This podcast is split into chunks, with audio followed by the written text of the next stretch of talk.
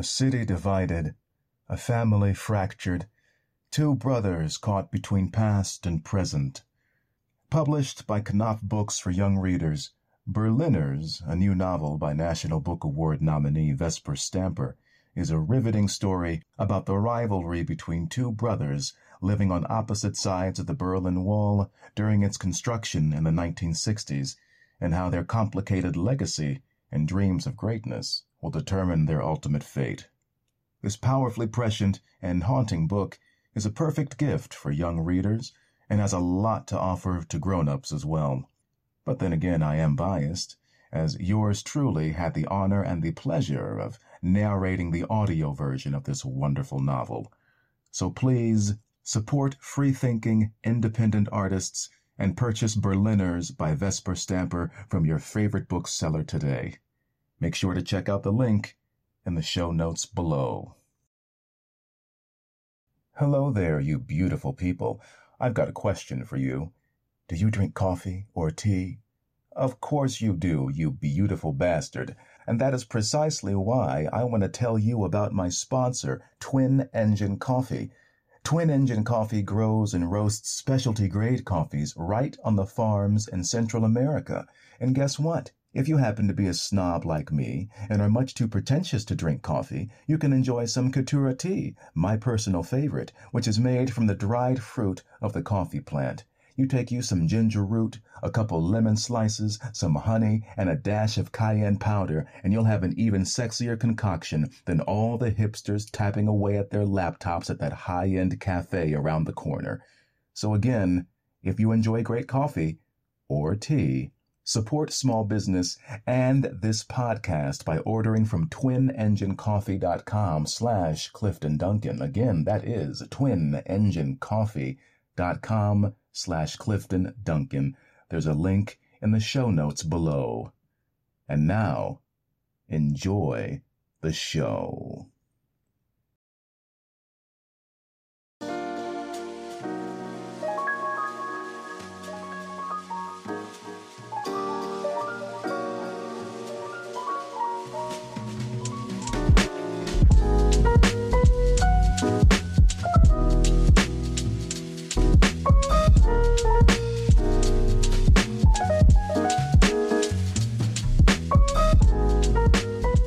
Hello there, ladies, gentlemen, and as always, everyone in between. My name is Clifton Duncan. This is my podcast. Uh, thank you once again for joining us for another enriching, uh, accessible, and um, let's say illuminating conversation about culture and art and society at large. Today, as always, we have a very special guest and uh, conversation for you.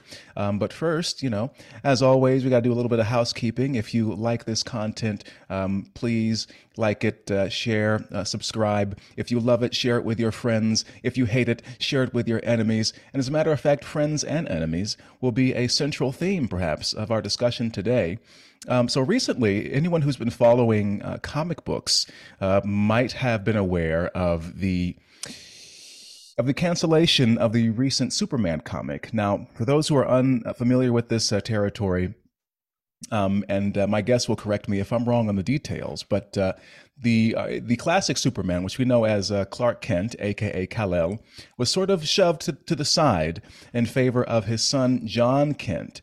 Um, and uh, big waves were made because uh, Jon Kent happens to be a bi, uh, bisexual and queer. Now, we're not here to talk about the progressive tokenization of uh, various racial, uh, sexual minorities and women.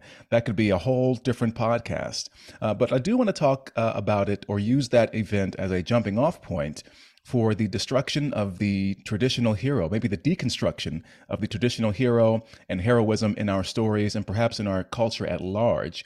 And uh, maybe uh, particularly the destruction of male or masculine heroism. And there are few people that are more qualified to have this discussion than uh, my current guest, who uh, calls himself, he has a channel called The Fourth Age on YouTube. Uh, I believe he's also RJ of the Island on Twitter.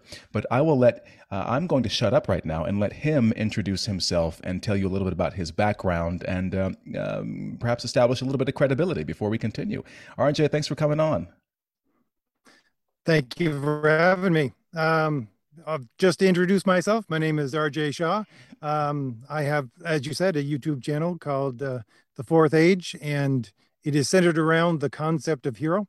I crack into that idea by looking at pop culture and heroes within our pop culture, but that's where I start. And usually I go from there into the literary, the historical, the political, the philosophical, everywhere I can go to explore the idea of hero. Uh, besides that, I publish graphic novels under the Fourth Age Comics, and I've also started to dip my toe a little bit into writing articles for uh, the lotuseaters.com. Um, I have, if you're looking for my background, uh, a few degrees under my belt, uh, mostly in political theory. Um, um, I went through a master's program for classical political theory, which is why I'm always talking about old ideas, the Western civilization way to do things, going straight back to usually we stop at Aristotle, but sometimes we can go back as far as the fall of Troy in my videos. But that's what I try to do is to give a historical, philosophical, literary background to that idea of a hero, bring it forward to our pop culture heroes, and show why what is being presented to us today is not in any way, shape, or form what Western civilization means as a hero and what has been set up for nearly 3,000 years in our culture as the prototype of a hero. Well, uh, couldn't have asked for a, a, better response to that. I mean, it's just, um, uh, I, I, I, so enjoy your commentary. And um, within the past couple of years, specifically for me, and uh, a central theme of this podcast has been revisiting the classics. Um, you know, I spent a long time as an actor. I'm, I'm what's called a classically trained actor. So, you know, texts from uh, from the ancient Greeks, uh, Shakespeare, or even uh, more later on plays like you know Chekhov and these kinds of things. But um, the, you know, I that's where my background is, and I look at these stories of today, and um, you know, I, I just there's been this constant theme among uh, on my channel and the conversations I've been having that there's just something that's missing. There's something that's been missing for quite some time to the extent where, you know, I think a lot of people that I know, um, and certainly probably a lot of your, your listeners, a lot of people who are sort of swimming in this circle, they find themselves going back to old movies. Um, and I find, you know, I was a comics fan when I was a kid. And uh, then I revisited them as an adult, and I find that I'm going back to runs from the 80s and the 90s, and even um, even uh, before that um, for my jollies, um, and touching and getting back in touch with my inner child. And um, you know, so it seems like there's something that's been kind of amiss, and I think you are hitting on with your commentary something uh, very, very important. So I guess where I would where I'd start is examining Superman. It's a character I'm not very familiar with. I appreciate uh, I, I, appreciate that he's the most you know probably the most well known superhero, but um, I've never really been a huge fan of the character. So then my question for you is, what do you think um, has made Superman such an enduring uh, force in our popular culture and society? Well, I think honestly, this may just be me, but I think the most uh, influential person to write Superman, certainly that has brought him into the mind of current day people would be Jim Shooter. Um, when he mm. wrote Superman for DC, he started writing Superman when he was, I think, 16 years old. It might have been even earlier. Mm. Um, this was back in the uh, 60s. And he saw Superman as the prototypical hero that was Sir Galahad he was taking Sir Galahad and bringing him forward into modern stories. And that's the character that he wrote. Uh, he, he goes so far as to say that if you have a writer who can't write Superman as Sir Galahad, then get a new writer. And he went on from there, of course, to um, become the editor in chief of Marvel Comics during the heyday of Marvel Comics during the 80s. He's the one who brought that company into line. And so his ideas of heroism, I think, um, were very influential within comics. And it, it helped shape comics and the stories that we see around us today, certainly um, to a great degree. So that's where I think Superman in popular culture within the mindset of everyone who thinks about him they think about him as uh, the big blue and red boy scout. And i think that comes from jim shooter's putting him down on the page as sir galahad. And this traditional hero because he's drawing on the prototypical traditional hero the most pure of those heroes because if you know anything about the uh, the myths and legends of sir galahad um, he was one of the three who was able to to get to the Holy Grail. Um, his father was Lancelot, wasn't pure enough, even though he was a stalwart hero, one of the greatest heroes in Western civilization. Um, he wasn't pure enough. So, this idea of purity, and it did run through certainly um, the legends that we have for the Knights of the Round Table. Um, it focuses on what Western civilization always focuses on for a traditional hero, which is virtue. And virtue as opposed to vice. And that's what we see within this Boy Scout of Superman. He is the prototypical embodiment of virtue. And that's why he needs to be destroyed within the popular culture of today because people have taken vice and tried to turn it into virtue and tried to take virtue and turn it into vice. And so this destruction of Superman as a character, which has been going on for a number of years now to try to dehumanize him in a way that is to make him seem less and less heroic until they finally tried to get rid of him. They're going to try to take him, put him back in the fold now because this new Superman didn't take. But because of that, um, it is part of the cultural shift that we have seen over the last 10 years and people have been pushing and are pushing right now. Um, and that destruction of this character, which many people might see, it's just a comic book character. Who cares? It's not just a comic book character, it's an ideal, and certainly an ideal for America. Um, one of the things, one of the newer writers for Superman um, is Gene Yang, and he has tried to a number of times get rid of that statement of Superman's, which is uh, truth, justice, and the American way. He has gotten rid of that and tried to replace it with truth, justice, and tolerance. And um, I did a video about him trying to explain what he meant by tolerance. And it is very much a progressivism of today, which it's not the, certainly not the, the dictionary definition of tolerance. Um, it is basically progressive ideology. And again, that strikes at the heart of what we see as a hero and certainly what an American hero, the prototypical American hero is, which is Superman.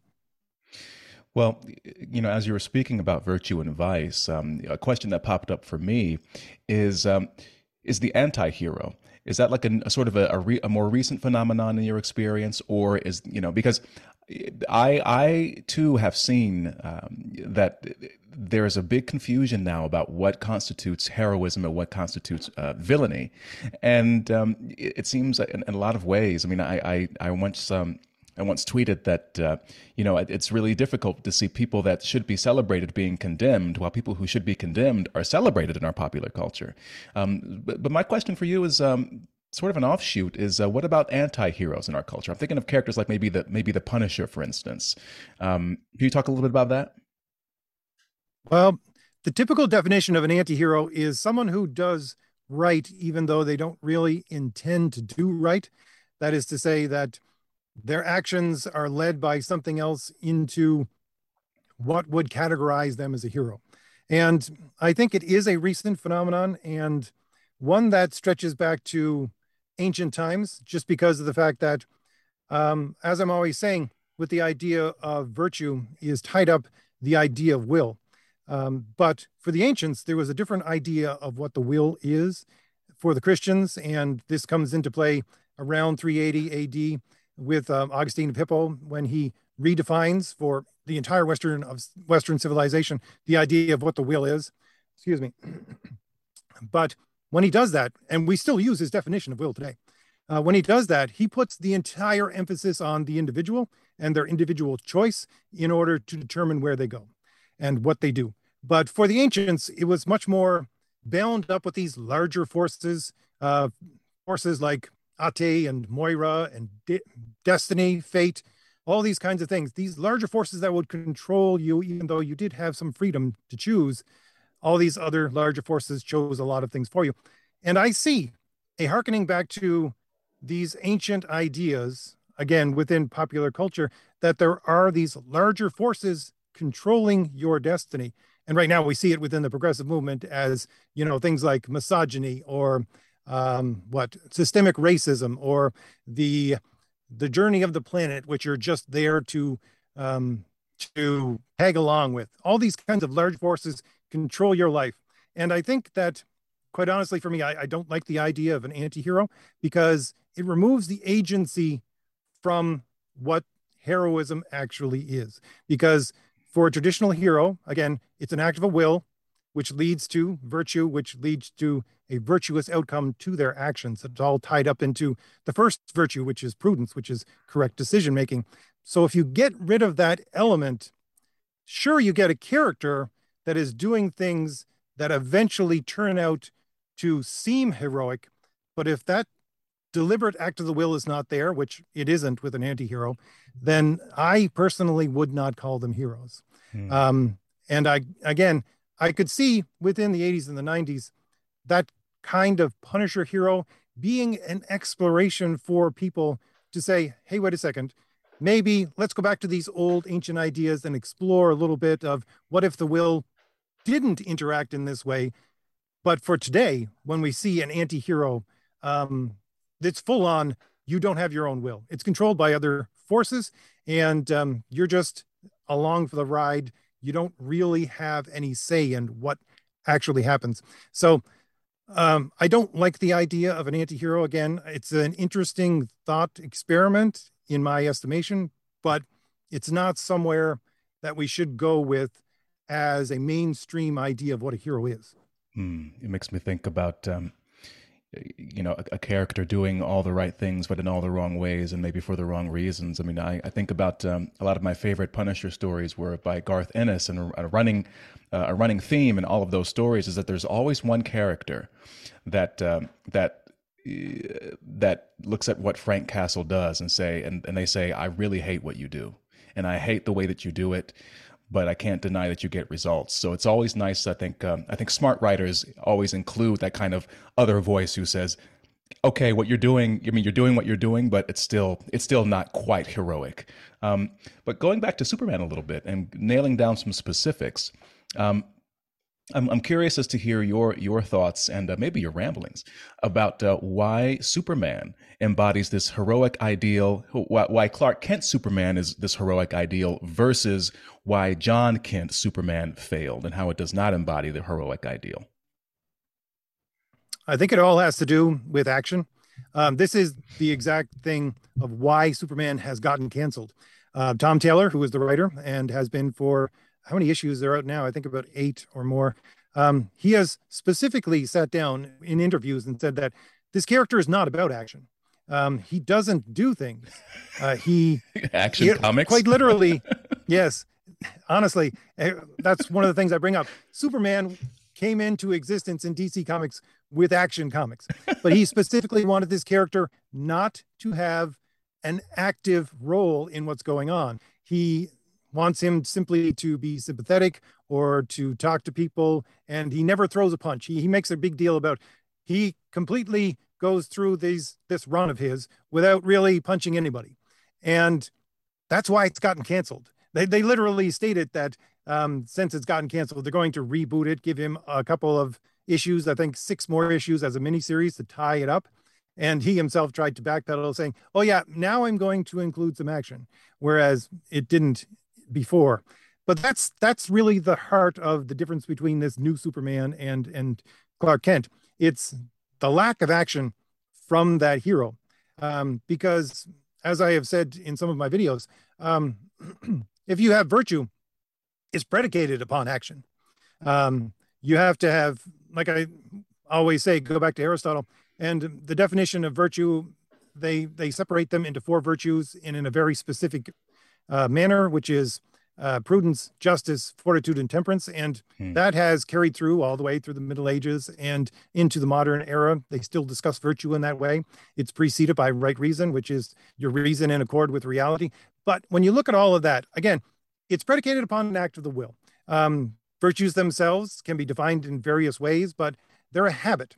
And the habit is something that you do to put yourself in a, a ready position to be in a position between um, action and simple um, potential. So if you want to be more than potentially something, if you want to be ready to actually get something done, to act, you put yourself in that mean position between those two things um, with habit. And that habit is an action. And so if you don't have action at all, if you simply have a character that is reacting or at the very least just going along with other characters and what's going on and larger forces as i said around him then you don't have a hero. And that's one of the things about superman and a lot of the other heroes that are traditional heroes that we see in our media today with all of the comic book entertainment that is out there is that they're predicated upon action. Um, so if that is taken out of the equation, if they're not primed and ready to act, then they don't jump into action when they see a crime being committed. Mm-hmm. Um, within these new comics, again, I'm always talking about the fact that they sit there and wring their hands. Um, they make excuses why not to do things. There was a comic out um, probably about six months ago where Batman was sitting on a, a ledge looking at a store being looted and uh, he did nothing. He justified to himself that, well, I have bigger things to do. Therefore, I'm just not going to deal with this because they have insurance and some something else will cover this. See, that's not a hero. He's not ready to jump into action, we know, because he's not acting when something goes in front of him, which is injustice. So again, that is the nub of what is going on here with this character. And like I said, Tom Taylor, the man who wrote this character and brought him into where we are right now, quite literally stated himself that he wanted to make this character around inaction, or at the very very least, he said pass passivity. I think is the way that he uh, he had put it on the page. But again, that's that's not a hero.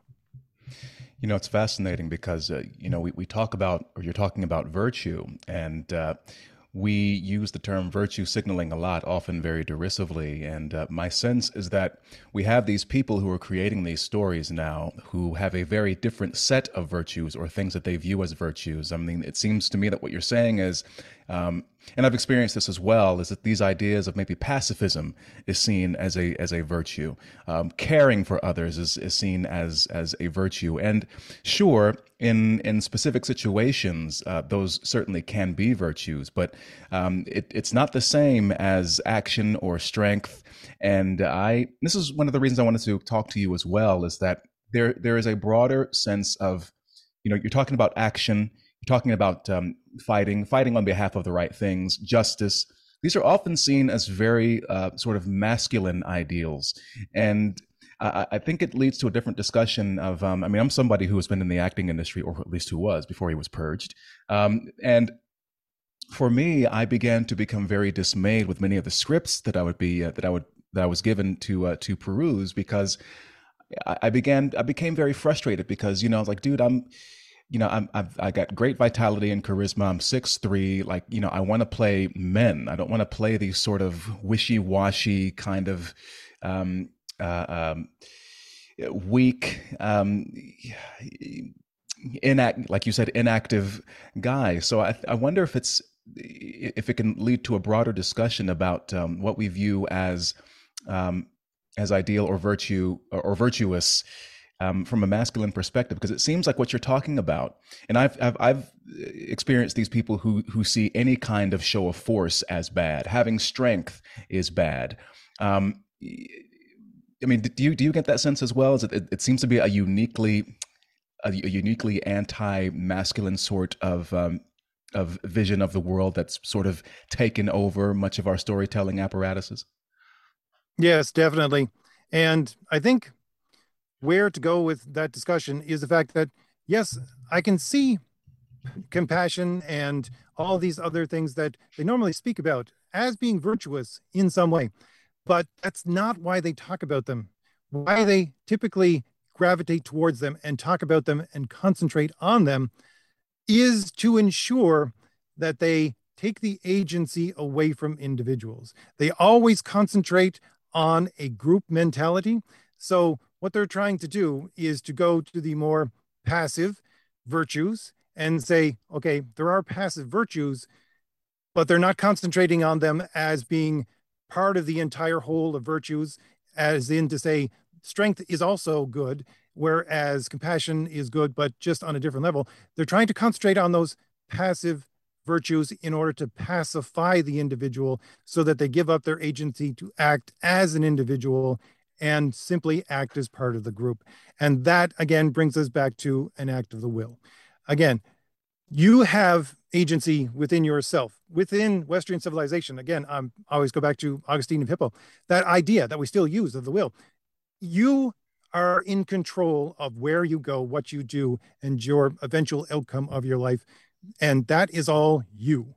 It always comes down to you. Certainly, there can be um, these larger things that influence where you want to go and what happens with your life. But at the end of the day, it comes down to you as an individual acting as an individual. Mm-hmm. And that's a very masculine trait because, as I said, at the other end of the spectrum, you have one end of the spectrum, you have compassion, another one at the other end of the spectrum, you have strength. Um, again, that spectrum is one of how much action is included within trying to express these virtues within your life. Uh, and again, um, with these stronger ones, with these more masculine ones, it's definitely there and in your face that this is an individual action that I choose. And they can't deal with that at all. And that's why they try to strip the idea of those virtues um, like like justice and uh, courage, they tried to strip them of any kind of legitimacy because it's right there, front and center, that this is an individual action and choice. They want you to gravitate towards the more passive virtues in order to pacify the individual, in order to make them part of the group. And when they do that, again, I don't want to say that uh, there are bad virtues in the fact that something like compassion is is not a virtue. I certainly think it is. But again, they're using it in order to get something else done and to pacify the individual and certainly to pacify the male individual because I, uh, I'm always talking about human nature and um, how virtues relate to human nature. And I believe that men and women, um, we have the same human nature, although we are not the same. So men interact with virtue in a different way than women, even though they are the same virtues. Men concentrate on more active ones where women concentrate on more passive ones. And again, you'll see this um, split that they're always trying to make uh, between men and women within this progressive movement.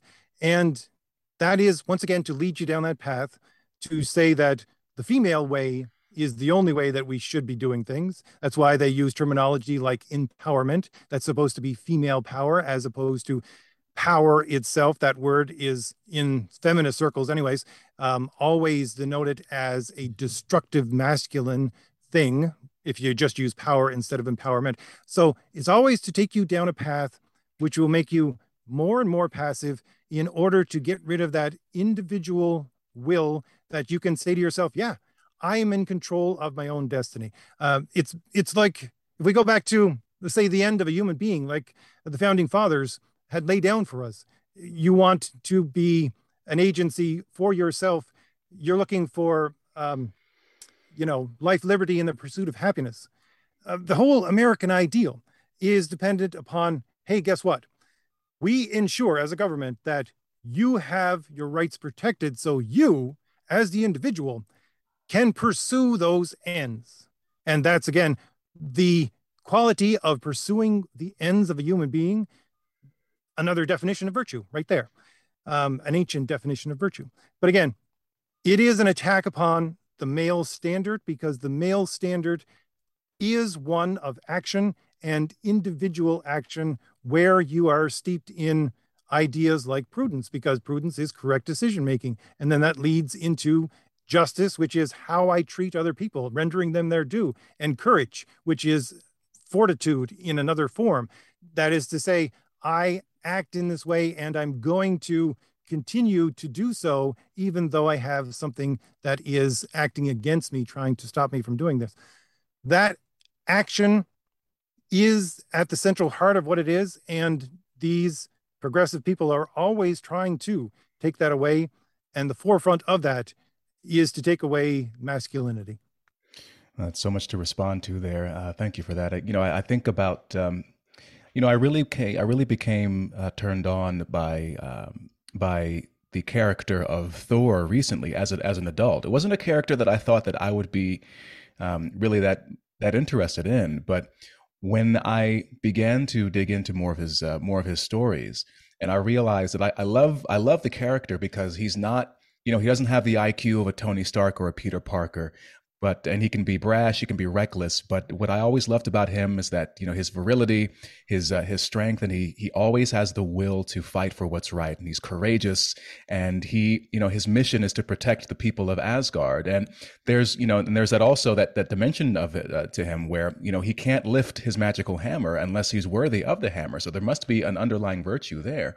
And um, when i saw Avengers Endgame, and I saw the way that they really destroyed that character. That's what I was thinking um, the, the, entire time. Like, you know, they, they have to break down the most masculine character of all of the characters because, I mean, even on top of all of his strength and his and his um, and his tenacity and his sense of justice and what's right and what's wrong. Um, a running theme through a lot of the, through a lot of the comics is that you know he's also very very sexually appealing to the opposite sex. And you mentioned the split of the sexes right now, which is kind of ironic because at the same time as we're seeing the erosion of these more masculine traits and ideals, um, there also is this sense of, well, female empowerment, but oftentimes, uh, but it's a little bit contradictory, isn't it? Because they are while they're talking about female empowerment, they're also trying to break down and deconstruct, if you will, the notion of what a woman even is. And so you have this situation where a lot of these uh, quote unquote empowered characters seem to be just really mediocre versions of male characters or, or characters who have sort of a maybe they're a bastardized version of a caricature of these male traits, which is really fascinating. Um, and the last thing I want to touch on is this idea of personal agency. And I remember you know, and, and not to get too political here, but but there is one side of the aisle or one faction which is doing this. And I remember that as, as a as a black man, um, I reached this epiphany in about 2016 or so, and I said, you know, if you are a black person and you happen to have this sense of, you know, I have I control my own destiny. I have my own sense of personal agency. I'm self-actualized and self-possessed. Then these people they not only have no uh, no use for you politically, um, they despise you socially. So it's a very it's sort of like a baked-in feature to this uh, particular kind of quote unquote progressive ideology. I, I always use the term uh, progressive in, in quotation marks. I really think that what they're trying to do is to get rid of the masculine first and foremost. That's what they're trying to do with creating these new idea of a hero.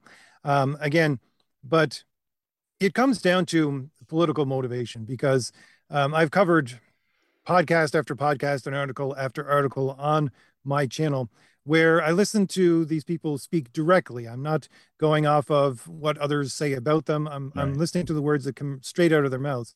Um, and it always comes back to a political motivation. Some of them just come right out and state it, um, like Kelly Sue DeConnick, who created the new version of Captain Marvel, which we see in the movies, um, and also G. Willow Wilson, um, who helped create Miss Marvel. Uh, people like this, they, they come right out and say it's a political motivation. And they just lay it out bare that if you're not on their side of the political aisle, then these stories aren't for you. And this is where I get into the literary part of what I'm always talking about how you identify what a real story is and how hero fits into that entire thing.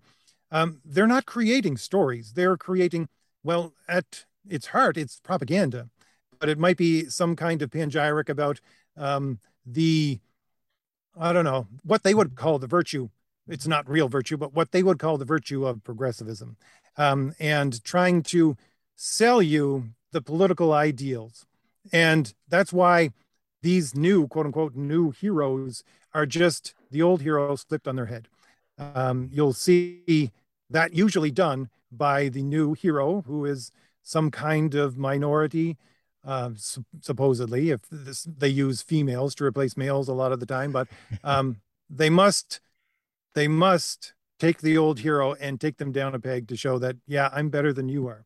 Uh, it's not a swapping of the mantle to say, let's continue on with new stories because we want new stories and we think that we can tell a good story by switching things up a bit. No, it's those old stories are problematic and so are those old characters. Therefore, we have to not only downplay them and replace them, but we have to demonize them by showing that the new hero who is someone who believes or embodies progressive ideals, is a true hero compared to those older characters who are shown to be inadequate and ineffectual and basically buffoons at this point. Hmm. You know, it's um it's fascinating because I see a lot of people who become critical of maybe channels like yours or commentary uh, or conversations like the one we're having right now when they'll say, you know, guys, this is a bunch of stuff written for kids. Why do you care so much? And um, my response to that is that you know that that is kind of the point, isn't it? Is that do we really want our children to be inspired by and guided by these new quote unquote progressive virtues, which will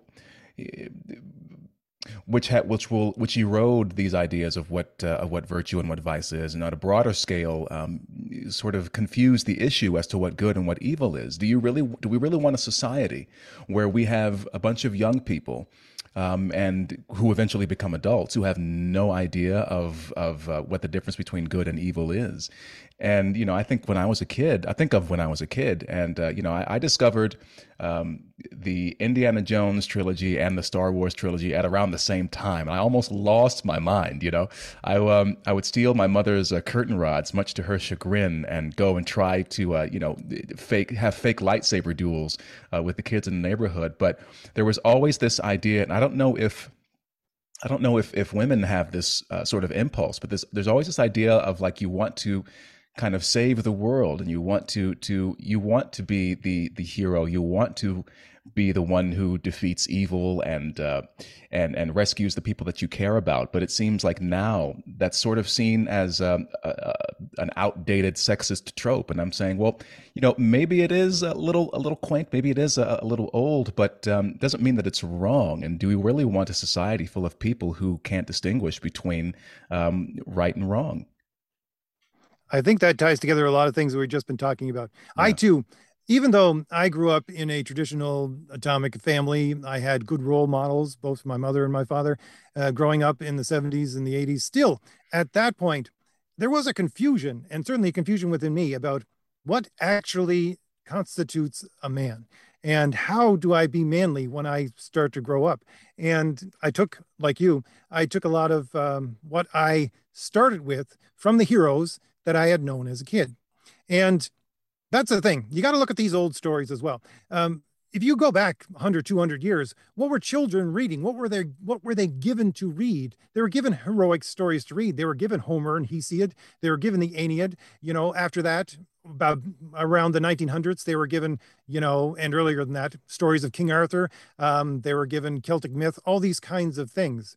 And if that doesn't if that doesn't have a place within your society, then you're missing a key element of the education of individuals. And this goes back to Superman, because I think Superman is, in some sense, Clark Kent is the embodiment of an Aristotelian idea of how a person should be brought up and how they become a hero. Because he was given an exemplary upbringing by his parents who taught him so much about humility and the use of his power.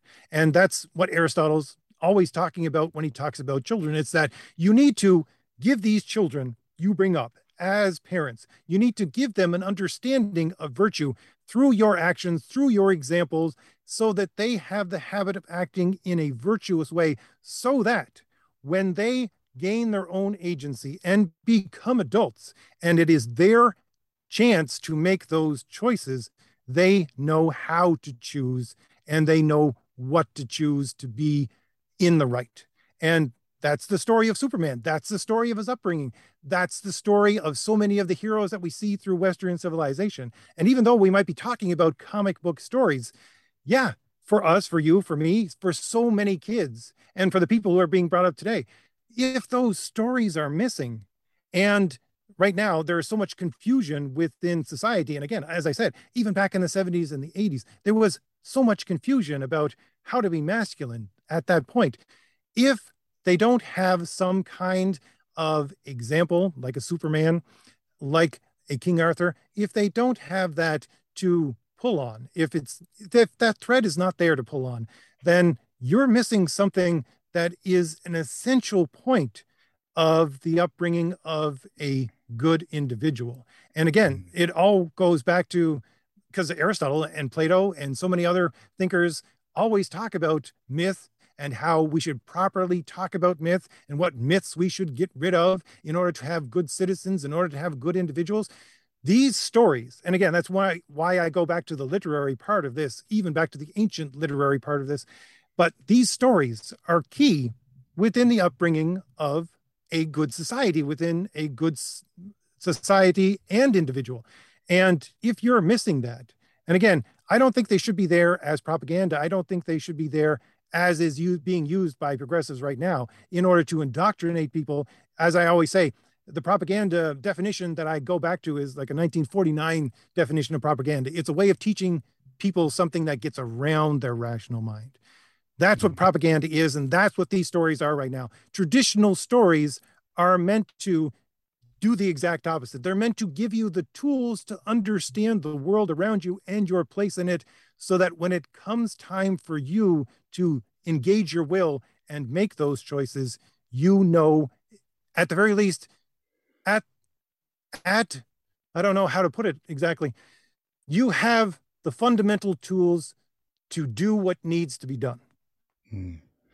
You know, another way to look at it. Um, last week, I spoke to uh, a wonderful uh, woman named Mary McDonald Lewis, and uh, actress, voice actress, and and I asked her about. Um, we talk about in our acting training uh, that the concept of size. It's like when you step onto a stage, you're stepping into a tradition that is thousands and thousands of years old. You're elevated on this platform, and um, you need to exercise your instrument as an artist enough to where you can embody the size of these great works of this great language of the Greeks of Shakespeare and, et cetera, et cetera.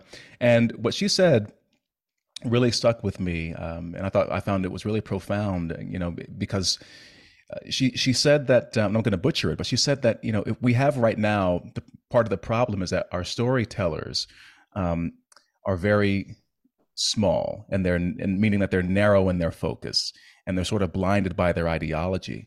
And um, if we have storytellers who are small artists who are small in, in the sense that we're talking about um, that it makes the people small. So it just makes me think about what you were saying you know it's not only it not only uh, creates a society or a culture where people um, don't have the tools or capacity or the understanding uh, in order to, in order to act uh, virtuously, but they also they, they become sort of small and self-absorbed, which is sort of a, a reflection of the people that are uh, creating these stories.